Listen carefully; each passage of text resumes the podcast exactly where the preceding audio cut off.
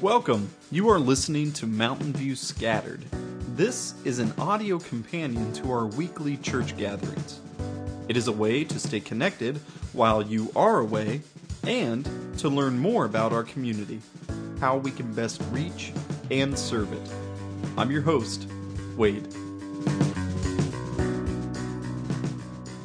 Okay, picture this with me. Now, you're probably going to think that I'm very spoiled. Okay, so I'm going to ask for your forgiveness right now before I even get started. Okay? Um, I had a really great dad growing up.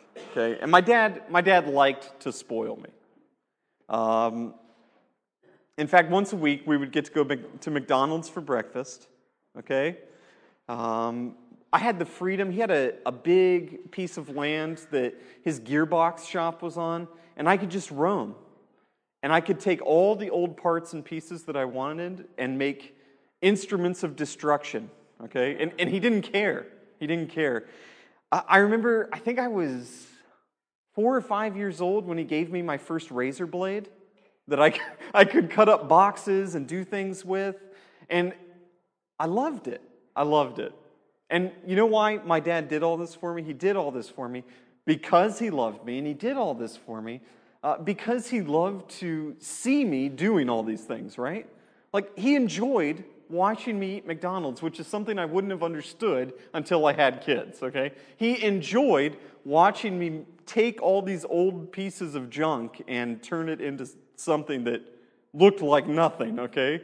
And he would let me, and he got excited by the fact that I'd actually listened to him when he taught me knife safety, okay? But all this to say that just picture if I retold that whole story and I left my father totally out of it. So when I was a kid, and it's just about me then, right? I went to McDonald's once a week. I got to eat breakfast. I got to make all this cool stuff. I got a knife and I got to do things with it, okay? That story sounds a lot different. In fact, what have I done there? I've forgotten the one that gave me these good gifts, these exciting things, and instead, I'm only thinking about the gifts, right? Well, last week when we started this journey, this short journey through Isaiah, we saw that this was the same problem that God's people were having. They confused the good gifts and the blessings that God had given them for God Himself. And they thought, just maybe, that if they paid lip service, if they told God what He wanted to hear, and if they killed the nicest animals for Him, then He would just leave them alone, right? They were going to worship Him the way that they wanted to. They were going to fit Him into their schedule while they were busy making bank piling up gold and silver, as we see in the text, as they're uh, taking over pieces of land, as they're strategizing to try to protect themselves from outside nations. And this becomes a problem. They get lost in their sin. But the big idea that we see for the book of Isaiah, we said it last week, last week and we'll say it again this week sin leads to judgment. We could leave it right there and we could say that that is true for any time, any place, okay? Sin leads to judgment. But here's the beauty this is also good at any time, in any place. But God saves sinners. Sin leads to judgment, but God saves sinners. So last week we looked at that judgment, God's judgment on his people. We saw God's people confusing the good gifts and the blessings that they had received for God himself. We saw that they decided they were going to give the best of their worship to him when the actuality is they had confused their expectations about what God would give them for God himself. They remembered that God blessed them with a promise, but they didn't remember that God required something of them in that promise. Last week, we also looked at the fact that when we read through Isaiah, or really when we read through any text of Scripture, we are confronted with our sin. It just so happens that in the first chapter and these next four chapters that we're going to look at today, we are strongly confronted with our sin. We're strongly confronted with the fact that what we do falls far below what God wants for us and wants us to be doing. One description that we skipped over last week was the fact that God had planted grapes and he had tended them and he cared for them, and we're going to see this carried over this week. But the grapes, instead of being able to be used as a blessing for God's people, they grew wildly and they did whatever it was that they wanted to do. In that, we even see at the end of chapter 1 that God says that they were growing in the wrong garden. uh, these pictures that we see throughout all of Isaiah of vines and gardens and the confusion about what kind of vine you're supposed to be and what kind of garden you're supposed to be living in, all of these things should take us to some pictures that Jesus paints for us in the New Testament, but should also be taking us back to Adam and Eve, taking us back to the place where God had first planted his people. And we looked at that last week too. A key theme that we we're going to be focusing on is that really the Old Testament, in many ways, talks throughout about God's people being in a place that He created for them to be in and under His rule and authority. And Eden is the perfect picture of that. But carried over again, we see God speaking through Isaiah to say, You've planted yourselves in the wrong garden. You've been growing in the wrong place. So that's picking up the pieces for the most part. One thing that we also need to go over from verse 9 of chapter 1 if the Lord of hosts had not left us a few survivors, we should be like Sodom and become like Gomorrah. We talked about the whole Sodom and Gomorrah part, but we didn't talk about the survivors here.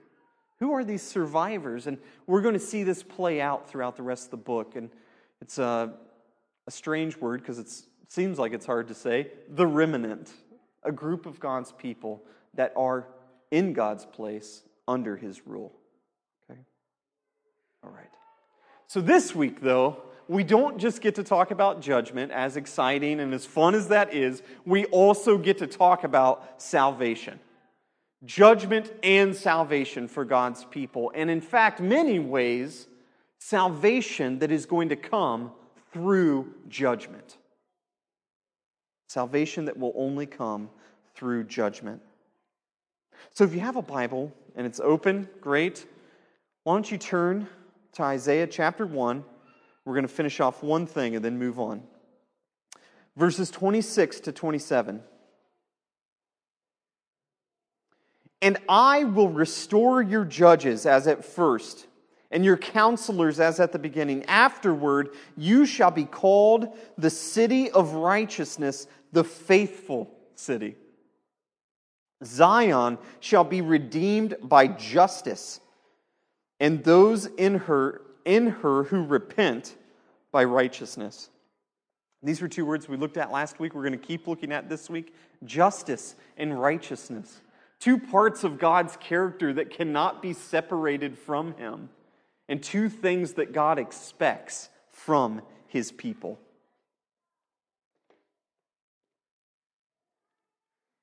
So that's almost the good news, okay?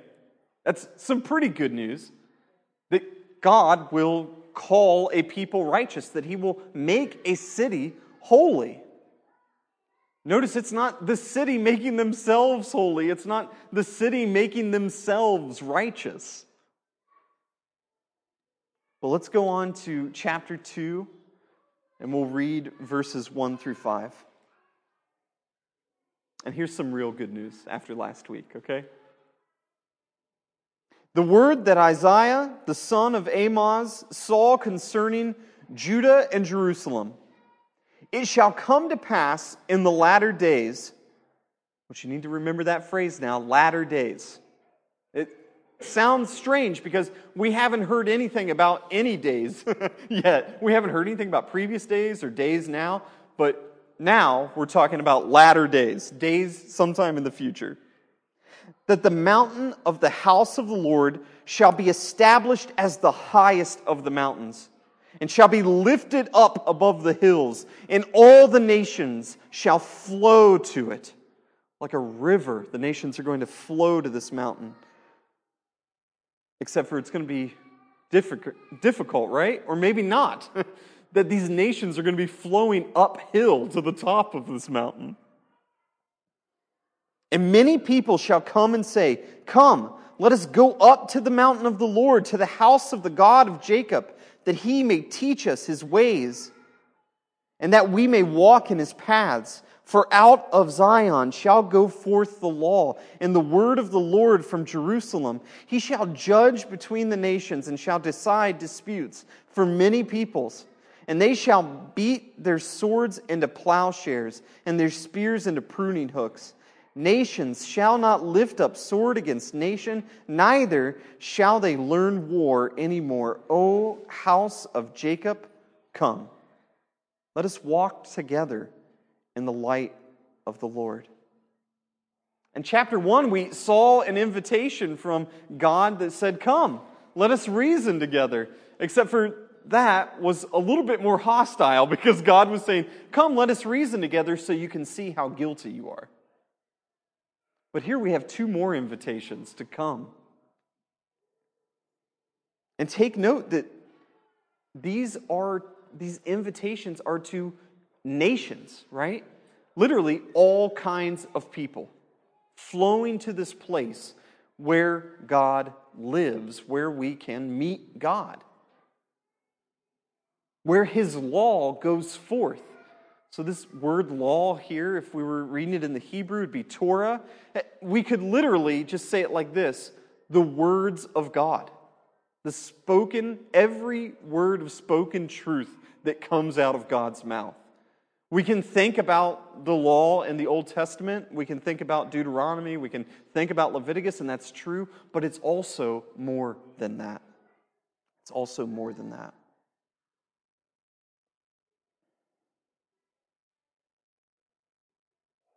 We are told that we will be taught the ways of the Lord and that we will walk in his paths, that there will be peace, that everyone will have no reason to have a sword. They would only have reason to plant and to harvest, which is blessing, right? And everyone will be walking in the light of the Lord. All the issues that we are faced with in chapter 1 and that we're going to see that we are faced with in chapters 2 through 5, we're no longer faced with. Everything has been brought to light, judgment has been made. God is with his people in a place that he has created for them, that he has established for them. We are under his authority at that time. But we don't just get to stop there. Because judgment and salvation are like a coin, right? So picture a five rand coin. You have a front and you have a back, and judgment is one side and salvation is the other. So we've seen a small picture of good news here, but let's look at the other side of that coin, starting verse 11 of chapter 2. The haughty looks of man shall be brought low, and the lofty pride of men shall be humbled, and the Lord alone will be exalted in that day. For the Lord of hosts has a day. Okay? He will be exalted in this day. The Lord of hosts has a day if we were going to verse 20, we would see again Isaiah saying, In that day. What are these days? What is this day that is being talked about? And as Isaiah continues, we're going to see that this is the day of the Lord. The day of the Lord. And here's the beautiful part of it, though it's two sides to a coin, right? This day of the Lord brings judgment. This is what God is speaking through Isaiah to his people about that there is judgment coming, and yet What is on the other side of that judgment? For those that are called righteous by God, it is salvation. It's salvation.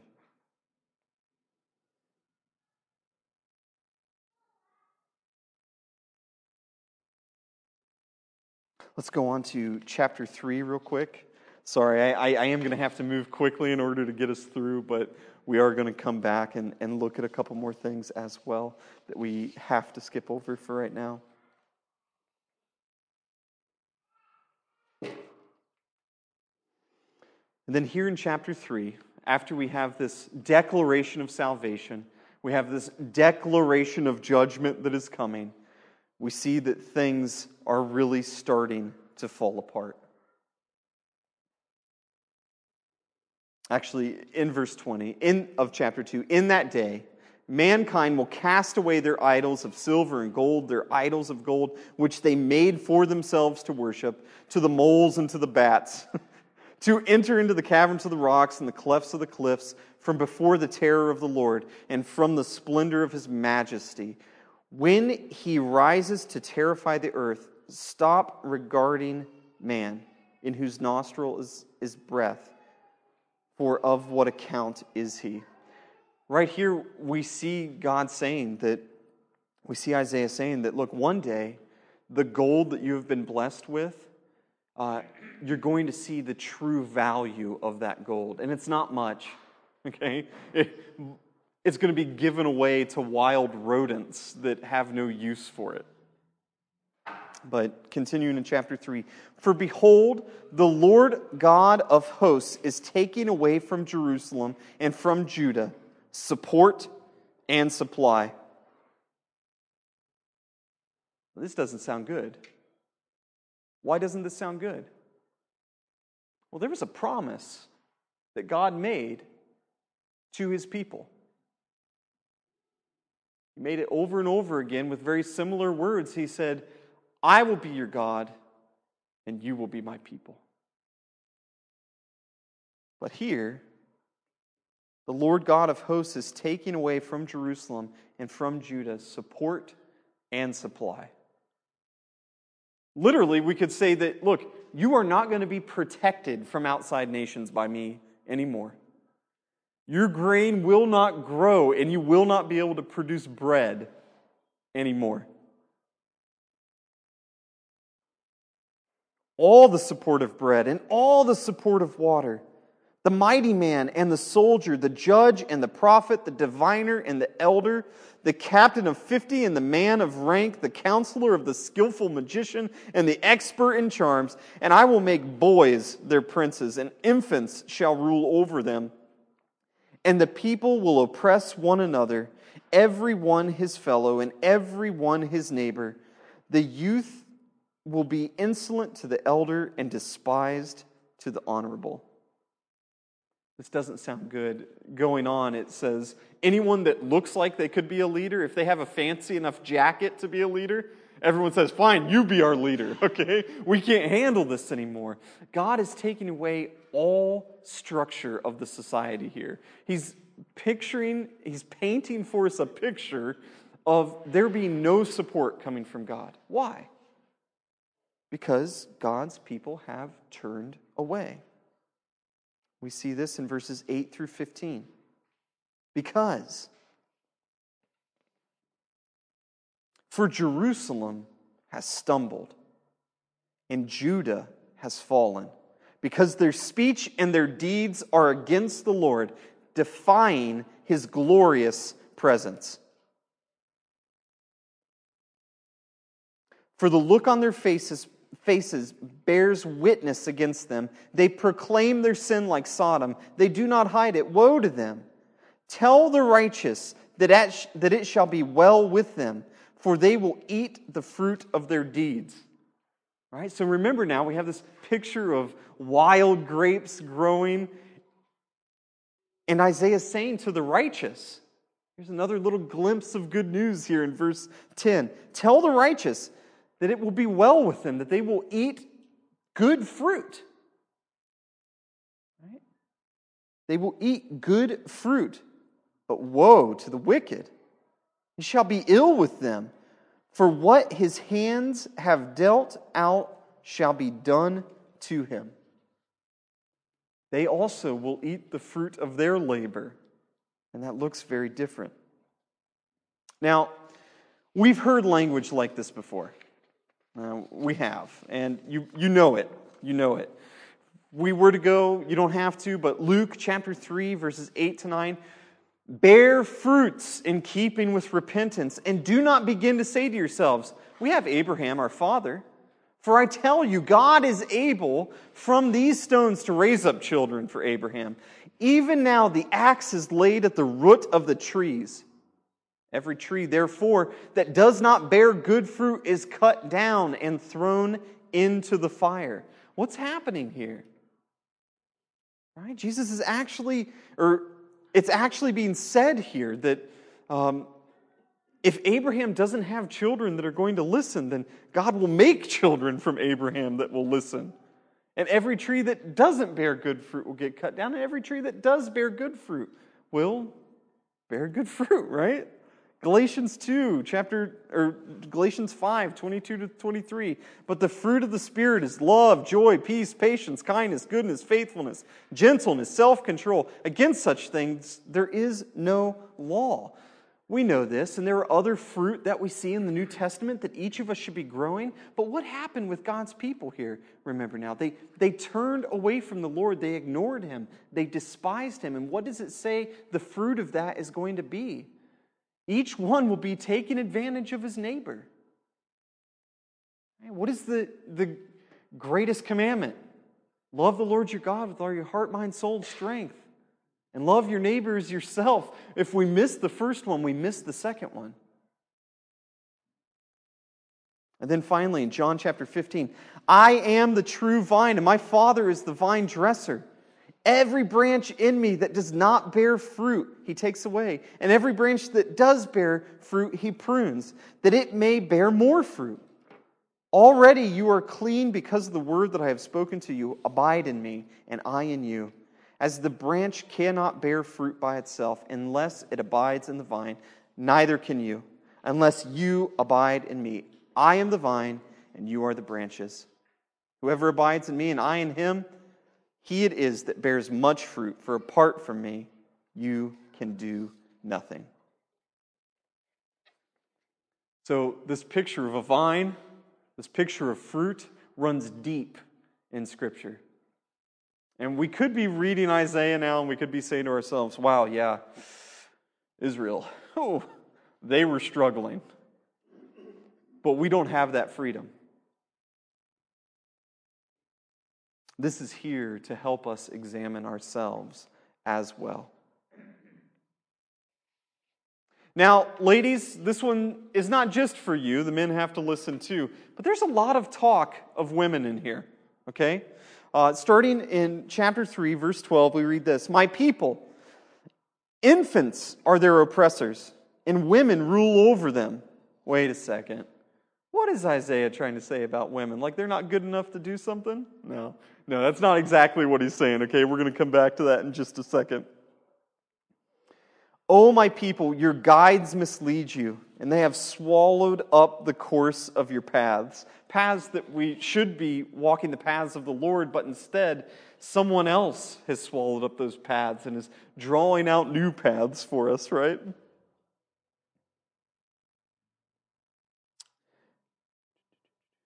The Lord has taken his place to contend. He stands to judge peoples. The Lord will enter into judgment with the elders and the princes of his people.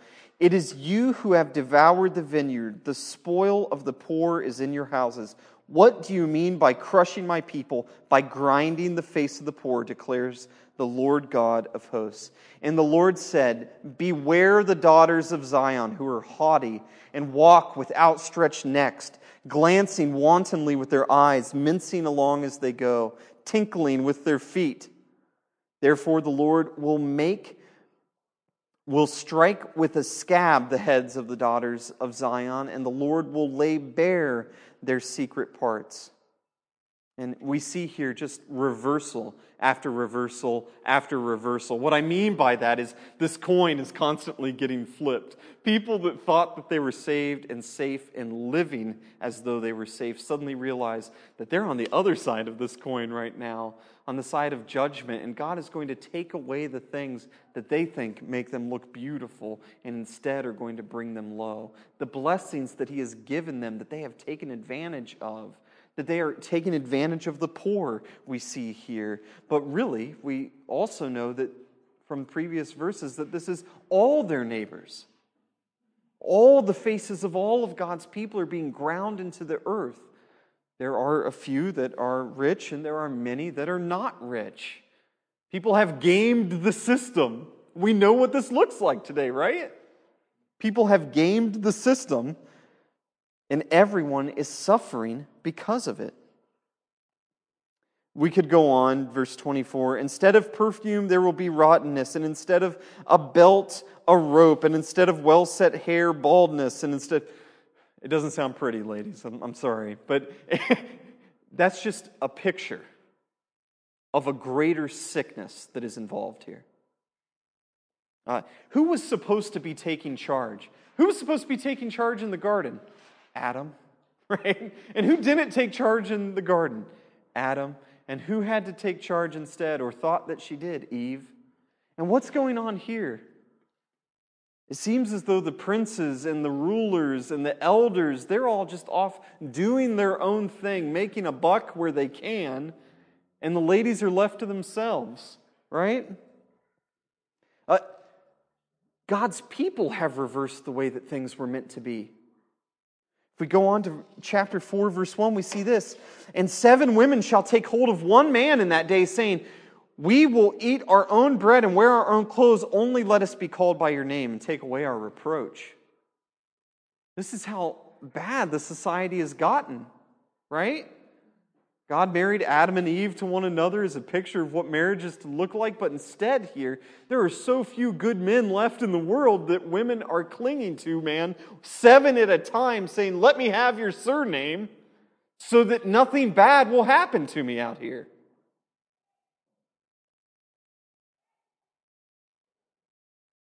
And then, so again, just a reversal. Ladies, he's not just picking on you, he's using this dynamic of the society as a picture of the fallenness of the world. Okay, then chapter 4, verse 2 In that day, the branch of the Lord shall be beautiful and glorious. Hold on. We just got done talking about sin. What day is Isaiah talking about now? He's talking about that day that the Lord of hosts has. He's talking about the day of the Lord. In that day, the branch of the Lord.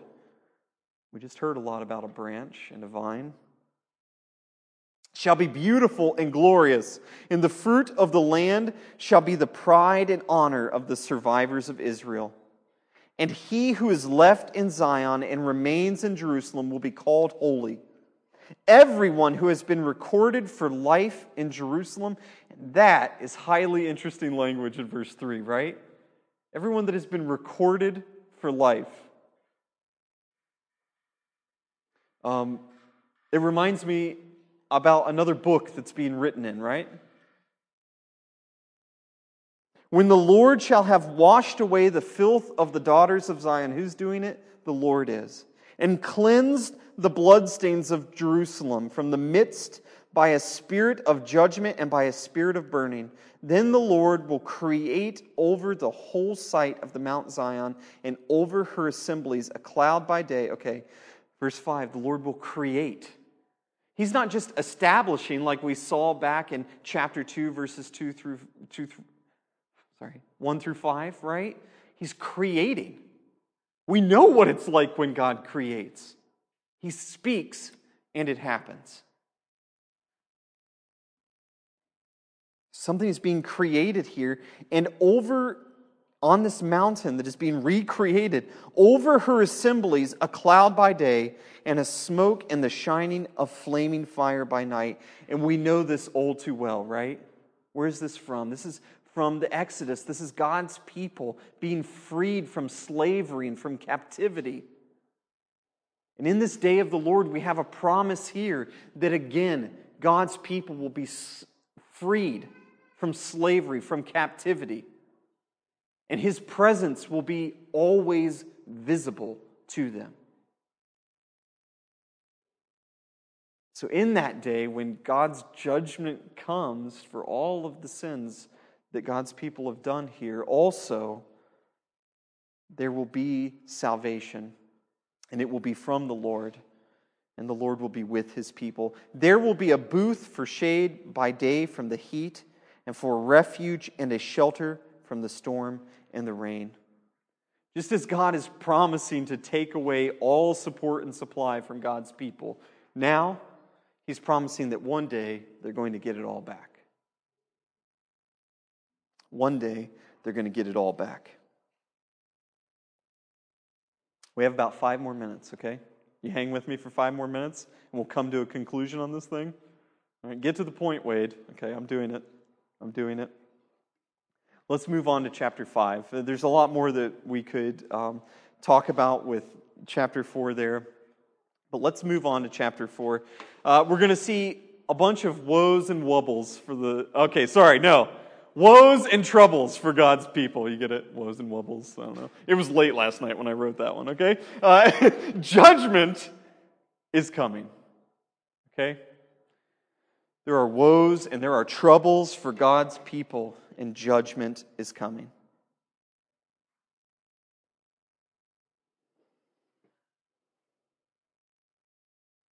We're going to see, uh, yeah, no, let's just read it for a minute. Chapter 5. Now, here's what's interesting about Isaiah, because we have some historical accounts in Isaiah, so we have historical literature. We also here have a song that Isaiah has written. Um, so we have music or poetry. Uh, we also have prophecy, or uh, what we otherwise call, um, I'm blanking on the word right now, okay? we, we call ah, man, a vision. What is the word I'm looking for? Someone, someone, someone. No, okay, it's fine. Uh, hmm? Yeah, revelation. We'll, we'll use it. It sounds much more uh, diabolical than that, okay, but that's okay. um, we have all different kinds of literature here in Isaiah, and here we have a song. Let me sing for my beloved my love song concerning his vineyard. My beloved had a vineyard on a very fertile hill. He dug it and cleared it of stones and planted it with choice vines. He built a watchtower in the midst of it and hewed out a wine vat in it, and he looked for it to yield grapes. Oh, this is a sweet song. But it yielded wild grapes. And now, O inhabitants of Jerusalem and men of Judah, judge between me and my vineyard. What more was there to do for my vineyard that I have not done for it? When I look for it to yield grapes, why did it yield wild grapes? And now I will tell you what I will do to my vineyard. I will remove its hedge, so no more security, and it shall be devoured. I will break down its wall, it shall be trampled. I will make it a waste it shall not be pruned or hoed, and briars and thorns shall grow up. It will also command the clouds that they rain that they rain no rain upon it. For the vineyard of the Lord of hosts is the house of Israel, and the men of Judah are its pleasant planting. And he, he looked for justice, but behold, bloodshed. For righteousness, and behold, an outcry. What was God looking for? He was looking for attributes of his character amongst his people. He was looking for justice and he was looking for righteousness. But what did he get? He got bloodshed and people shouting out because of injustice. We could go on. We're going to see uh, a continuation of sin after sin listed here in chapter 5. We see that there is um, I was going to say uh, the stealing of land, but that means something different now. This is the, this, the, the rich stealing the land of the poor here. And then when it comes time for a certain time of year that God's people would redistribute the land to make things more even, they weren't doing that anymore. We see that there's a drunkenness that God's people are accused of being heroes of strong drink and being um, like really revered because they can mix alcohol, okay? but, but what's, that's, that's not good. But there's another sin deeper underneath that that Isaiah is also pointing to, and that is the fact that they are not ready for anything, and they're especially not ready for the judgment that is coming upon them. They're ignorant to God's law. And there's that constant reversal, just like we saw in chapter 4, we saw all throughout chapters 1 through 3 as well, of something good or what appeared to be good turning into something bad. And, and why does that keep happening? Because God's people keep reversing God and his gifts. We see also that uh, people are trampling on the rights of others. People are subverting laws and accepting bribes and paying bribes to get around the laws. In verse 24, we see again that God's people have rejected the law of the Lord. And then at the end of chapter 5, we read this He will raise a signal for nations far away and whistle for them from the ends of the earth. And behold, quickly and speedily they come. None is weary, none stumbles, none slumbers or sleeps. Not a wrist, waistband is loosed, not a sandal strap broken. Their arrows are sharp, all their bows bent. Their horses' hooves seem like flint, and their wheels like a whirlwind. Their roaring is like a lion. The young lions, like the young lions, they roar. They growl and seize their prey. They carry it off, and none can rescue. They will growl over it on that day. Like the growling of the sea, and if one looks to the land, behold, darkness and distress, and the light is darkened by the clouds. Look, God's people are utterly unprepared for what's coming. And God is bringing judgment from people from outside, unholy people that do not have God's laws from the outside, and the Lord has utterly prepared them to call judgment down upon God's people effectively and efficiently. We see here in all these sins that greed has replaced grace, that ignorance and self destruction has replaced grace. We are so committed to our sins, even, we see a description here that we didn't have time to get to, that we are willing to unhook a donkey from a wagon, put all of our sin in the wagon, and we become the donkey and haul it around with us. And people keep on thinking that with their entrepreneurial spirits and their know how, they can escape the judgment of the Lord. Okay. So, what's the point?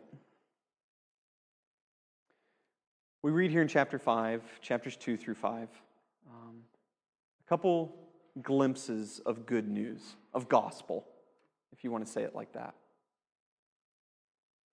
But we see here that our sin is accounted for. That we are judged by our deeds, as Paul reminds us in Romans chapter 2, verses 8 through 11, and that we are judged impartially because of our deeds as Peter reminds us in chapter 1, verse 14.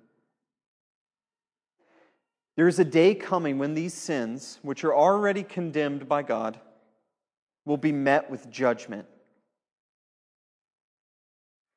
The question is Are any of us putting our faith uh, in our skin, in the people that we come from, maybe in the family that we were raised in, the church that we were raised in? Something that we claim to have been baptized into. Our knowledge of God's Word. Are we relying on any of that? Or maybe we're even just relying on a general feeling of niceness that we have about ourselves and others. Or are we all actively waiting on that branch of the Lord, that true vine? That we grow out of? Are we daily turning from ourselves and turning to Jesus? resting in and relying upon Him that the nations are going to stream to and who is going to make all things new.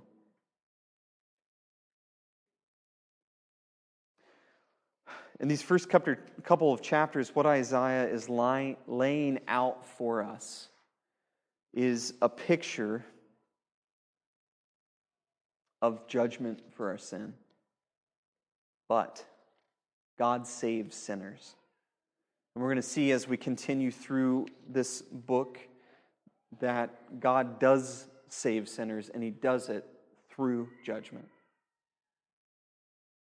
That might sound cryptic, and that might sound kind of like, wait, I'm more scared today than I, right now than I was when I came in here after last week. And that's okay.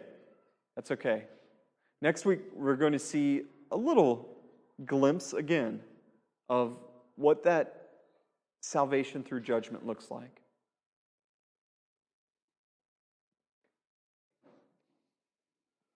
We are reading Isaiah because in it, we find God's law, and we find God's law broken.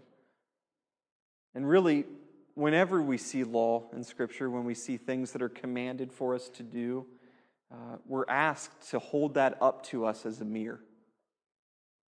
And what do we see? Do we see ourselves standing up to that law? So, God's law in Isaiah for us is reflecting the broken picture of who we are.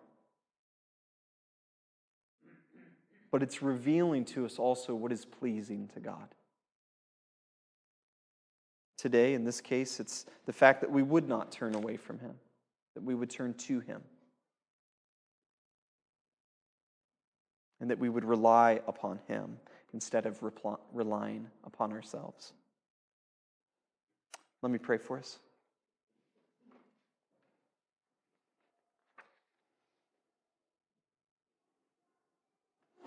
God, you are perfect in your righteousness. And God, we do fear your perfect justice.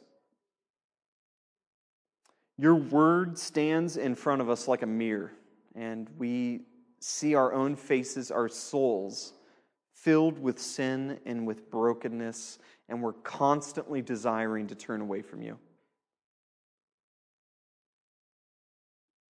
But God, as we see here in Isaiah, that we're not told to turn away from you, that in fact we are invited to turn towards you. Seeing your word reveals to us what pleases you and also what disgusts you, what detests you. Your justice and your righteousness, fully displayed, should cause fear, as we read about here in Isaiah. But God, we are thankful that there is one that stands between us and the, the mirror of your justice and your righteousness.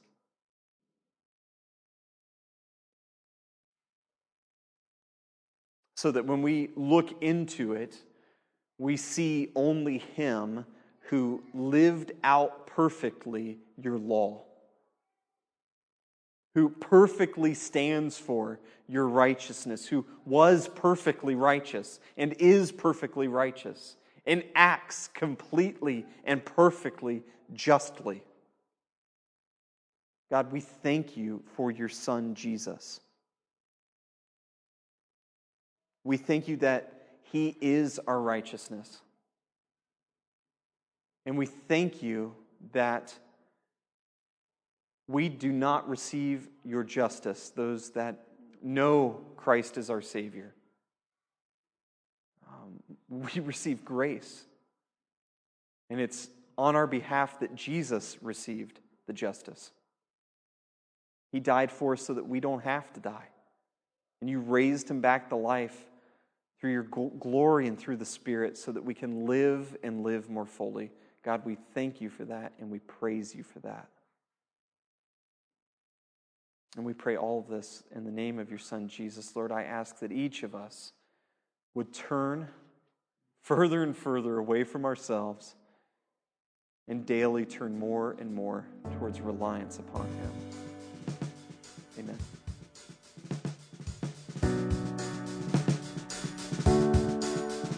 Thanks for listening, and remember that you were brought into the church by the saving work and person of Jesus. Also, that you are sent out to tell everyone about him. We look forward to you joining us for the next episode of Mountain View Scattered.